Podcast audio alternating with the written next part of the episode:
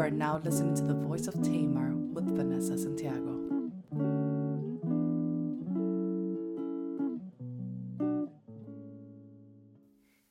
Hey, so you are tuning in to my podcast, The Voice of Tamar. Thank you so much for listening. I'm just going to jump right into the topic because I'm feeling hot about it right now. You know, sometimes when I bring up these things, it seems like there's major events. But as I'm going along my day and my journey, and God is just really, once again, processing me through some of my trauma, He's been really working with me in the area of my confidence. I don't know if you guys are familiar with Clubhouse, but I just so happened to be on there and was listening to a room that was talking about strategy and branding and things like that. I made mention of the fact that I don't necessarily like to be seen. It's not my preference. And the only reason why I'm consistent and conscious about doing the videos that I do is because I want people to know that they can be healed as a result of being violated. And so the person that was on that call ended up responding to me saying that I would dare to say that it's not a matter of you not liking to be in the forefront, but that you are lacking confidence. And that thing just hit me in the chest. I mean, I think I was a little bit angry for a moment, but I knew that it was true by the way that I was feeling.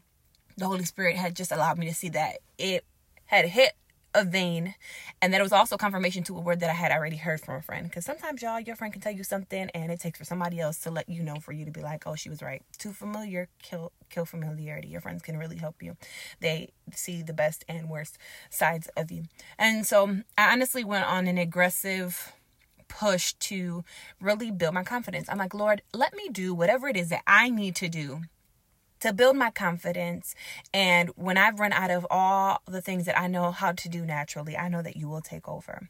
And so I've just been doing little small things here and there. Y'all know I'm really transparent. So, you know, one of the things about violation is that it makes you feel at times that you provoked the violation. Like, what was she wearing? Which is why people were often ignorantly say if she wasn't wearing that short dress, then she wouldn't have been.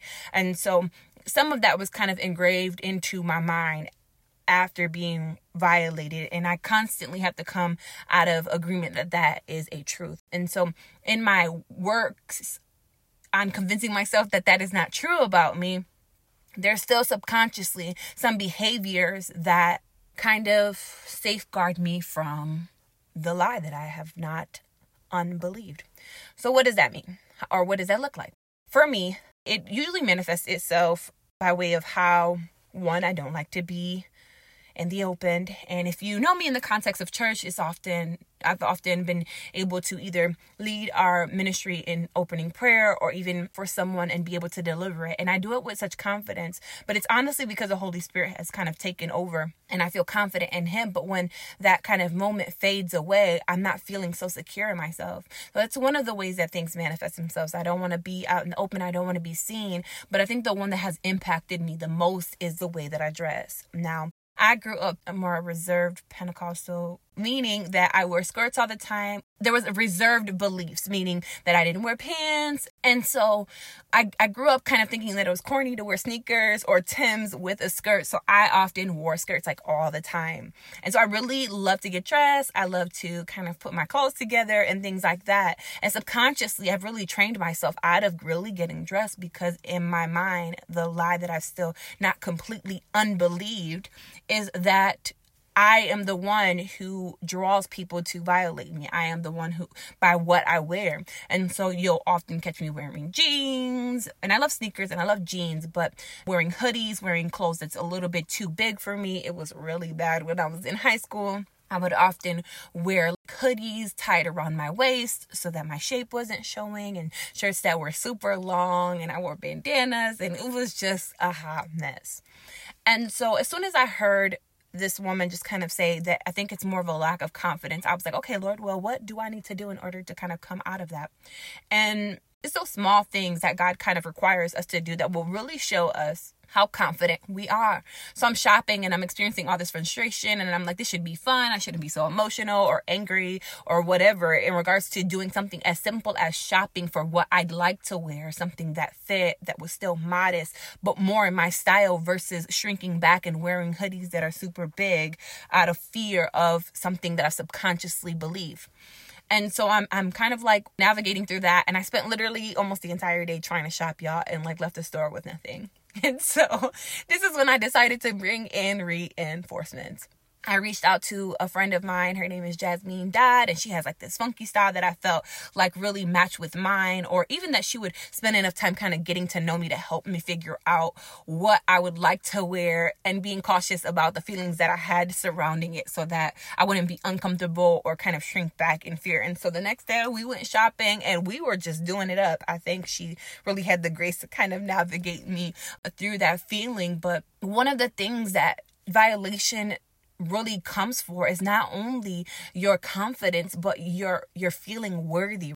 I think I've shared this in podcasts before, and if you hear me repeating things, some of it is not on purpose, but some of it is on purpose, because we spend so much time repeating the lies of the enemy that I don't mind over explaining the fact that you are worthy and that you are loved and you are appreciated by the Lord. But something that violation makes you feel is worthless. You know, I feel like the Lord has just been really dealing with me in regards to feeling that, to feeling like I'm not worth being loved. I'm not worth having another child because I had an abortion. I'm not worth getting married again. I'm not worth the calling of God over my life. I'm not worth all the promises that God made me. I'm not worth being my son's mother. And it's like, even though I don't necessarily say that to myself out loud in my head, I believe it because of the lies that the enemy has whispered and because of the trauma that I have experienced. And so I don't have this all figured out, but this is kind of like where I've been at recently. One of the things that my pastor, Ashley Cross, told me one time was that I walked a lot with my head down then, and that I didn't walk around confidently. Once again, another side effect of violation, that you want to be invisible, that you don't want to be seen, and that you feel so low of yourself that you'd rather walk around with your head down than with your head held high. And so there's these very small tools and tips that you can do as you are really trying to navigate through healing, that you would be intentional about what you do and what you wear and how you present yourself, that you would give yourself the time and even the effort that you give, not only the things that you love, but the people that you love, like that you would put that same amount of effort in yourself. And so I have not fully arrived in that, but I'm definitely aggressively working towards doing that. And of course, I have decided to bring accountability alongside of me. I called a friend of mine, Amanda. I've talked to my pastor about it, and just people that I know love me, so that if they see me in a position where I begin to shrink back and lacking confidence and not wanting to be seen again, that they would push me and remind me, like, this looks like you shrinking back. And so it's so important to have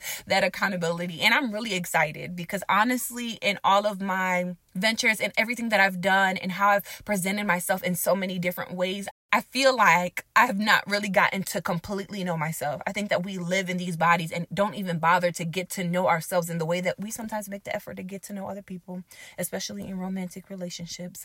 I am completely committed to falling in love with myself again. And I know that we talk, you know what, not even falling in love with myself again, falling in love with myself, period. Because I think at times we just do not treat ourselves well because people did not treat us well, and we don't deserve that. So one of the books that I am reading, because y'all know that I like to share a few words, but also give some resources, is a book called Conforming to His Image by Kenneth Boa. A lot of my references will be biblical. Once again, you guys know that my journey to really healing from what I've experienced has only come off of the back of me partnering with Jesus. I could not have done it on my own. And I've partnered with him and my awesome therapist, which I see every week. But that book has been a good resource for me as I've been kind of navigating through that, just to kind of further explain that when God is really after something, he will make it known. I had that conversation via the Clubhouse app. It was confirmed by a word that a friend of mine gave me months ago, but I just so happened to be at church minding my own business in service, and our associate pastor, Timothy Bibbs, was preaching on a bunch of different things, but he ends up having me come to the stage. Now, this is something I'm used to doing, y'all. You know, I give the word of the Lord all the time, except for in this instance, the Lord hadn't given me a heads up, but God knows exactly how to get you in a corner when he is trying to address a situation. And so I'm standing there. He asks me to come up. I'm trying to figure out what he's going to say, all while asking the Lord, if there is something that you want me to say to these people, I need you to say it quick, because he's about to hand me the mic. And he tells me, now you're going to prophesy over yourself. Little did he know that God had me on a 72-hour journey of just doing all that I could to really walk in the full confidence that God had given me. And here I am, and I'm just like hesitant to just begin to speak the word of the Lord over myself. And I start to speak all those things that I'm afraid of, that I experience some kind of fear or kind of like pushback on, and just really declaring it over myself. And at times prophetic words are very encouraging, like details about your future, but they're also words of affirmation that the Father gives you to encourage you. And so I spent some time in front of all these people, which is so hard for me to do. It's so hard for me to do right now when I'm not fully walking in the confidence that I should be, to just kind of speak well of myself in front of people so publicly. But I did that, and I feel like it's kind of really shifted me and really driven me to completely find the confidence that I have in myself, because I'm learning, like, I thought I was amazing, and I think I'm amazing now, but just the more that I discover myself, the more I'm falling in love with who I'm becoming. And that's not prideful, because there are times where we talk about ourselves and we don't want to walk into a space of pride, but affirming yourself is necessary, especially if you've been in a season or experienced a level of trauma that makes you feel like you are not worth anything or valuable. Wow, I'm pretty sure that this podcast is me talking really fast. Just know that I start to talk really fast when I'm super excited. I'm really thrilled with the direction that God is taking me in, and I hope that you guys journey with me. I don't have all of this figured out, but I am so sensitive, not only to the ear of God, but the pulse of heaven in regards to me and where He's called me to go and who He's called me to be. And I want anybody who's experienced forms of violation or is just listening to my podcast because they want to be encouraged and partner with someone else who's experienced levels of violation to have all the tools and the keys from point A to point D if they've not even understood how to get to Z yet. You just have to start somewhere. And so I'm going to pray. Father, I thank you. You are so faithful, God, and you are so awesome. And I thank you that this word is not just for anybody who's listening, but I'm going to be the first partaker of that, God. I thank you that we walk in confidence, Father, that we walk around and knowing that you are a God that has prepared a table for us, God, and that we don't have to wait for the scraps to land on the floor to eat crumbs, but you have access to take a seat and to not move that chair, God. I thank you and I bless you because you are a God that knows all things. You know the times and the seasons, and you have put the person who is listening to this podcast right here in this moment so that they could receive it. I pray, God, that your healing balm would begin to touch their hearts right now, God, that they would understand that you are a God that is faithful, you are a God that is loving, that you are a God that is true, and there is no reason why daughters and sons of a king would walk around with their head down, Father. And so I thank you that we would stand up with our shoulders high, with our head held high, that shame and condemnation and fear and resentment or any of that would not affect, Father God, how we see ourselves before you, but that we would understand that when we pray to you and when we repent and when we ask you to take hold of everything that we've experienced in pain, God, that you wash us white as snow, Father. I thank you that you are a God that sits high and looks low, Father. And even when you look low on us, Father, it's not because we are small, Lord, but you're hovering over us. And so I thank you, God, that we can look up to the heavens and know that our Father desires good things for us, God. No longer will we be in a position where we are settling for less in romantic and even platonic relationships because we feel like we don't deserve, God. I pray that you would even break the shackles, Father God, of feeling like we are less than and therefore we have to settle for less than what we deserve, Lord. I pray that you would sever every relationship that would continue to perpetuate this sense of worthlessness, Lord. I thank you that your healing hand would begin to touch our hearts, God, that you would begin to align us with people that would affirm us and that would see the best version of heaven on the inside of us so that we can flourish and become all that you have called us to be. I thank you that you would completely uncover the hand of the enemy, that he would know that his tricks and his plans are no longer going to function or work, God, because we see what he's doing and we have a God that loves us and we have your son, Lord, that sits at your right hand and prays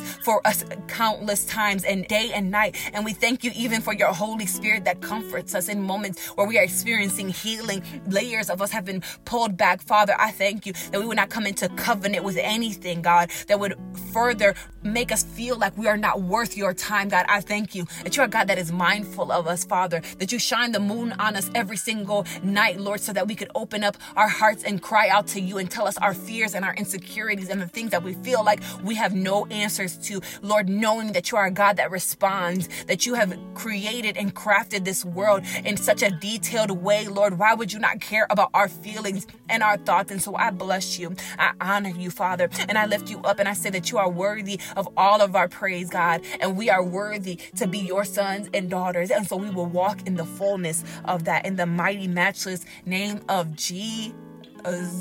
Y'all, I am so excited. I'm excited about what God is doing. I'm excited about where God is taking me. I've been working on so many different things. I'm excited about presenting those things to you all. And so thank you for listening.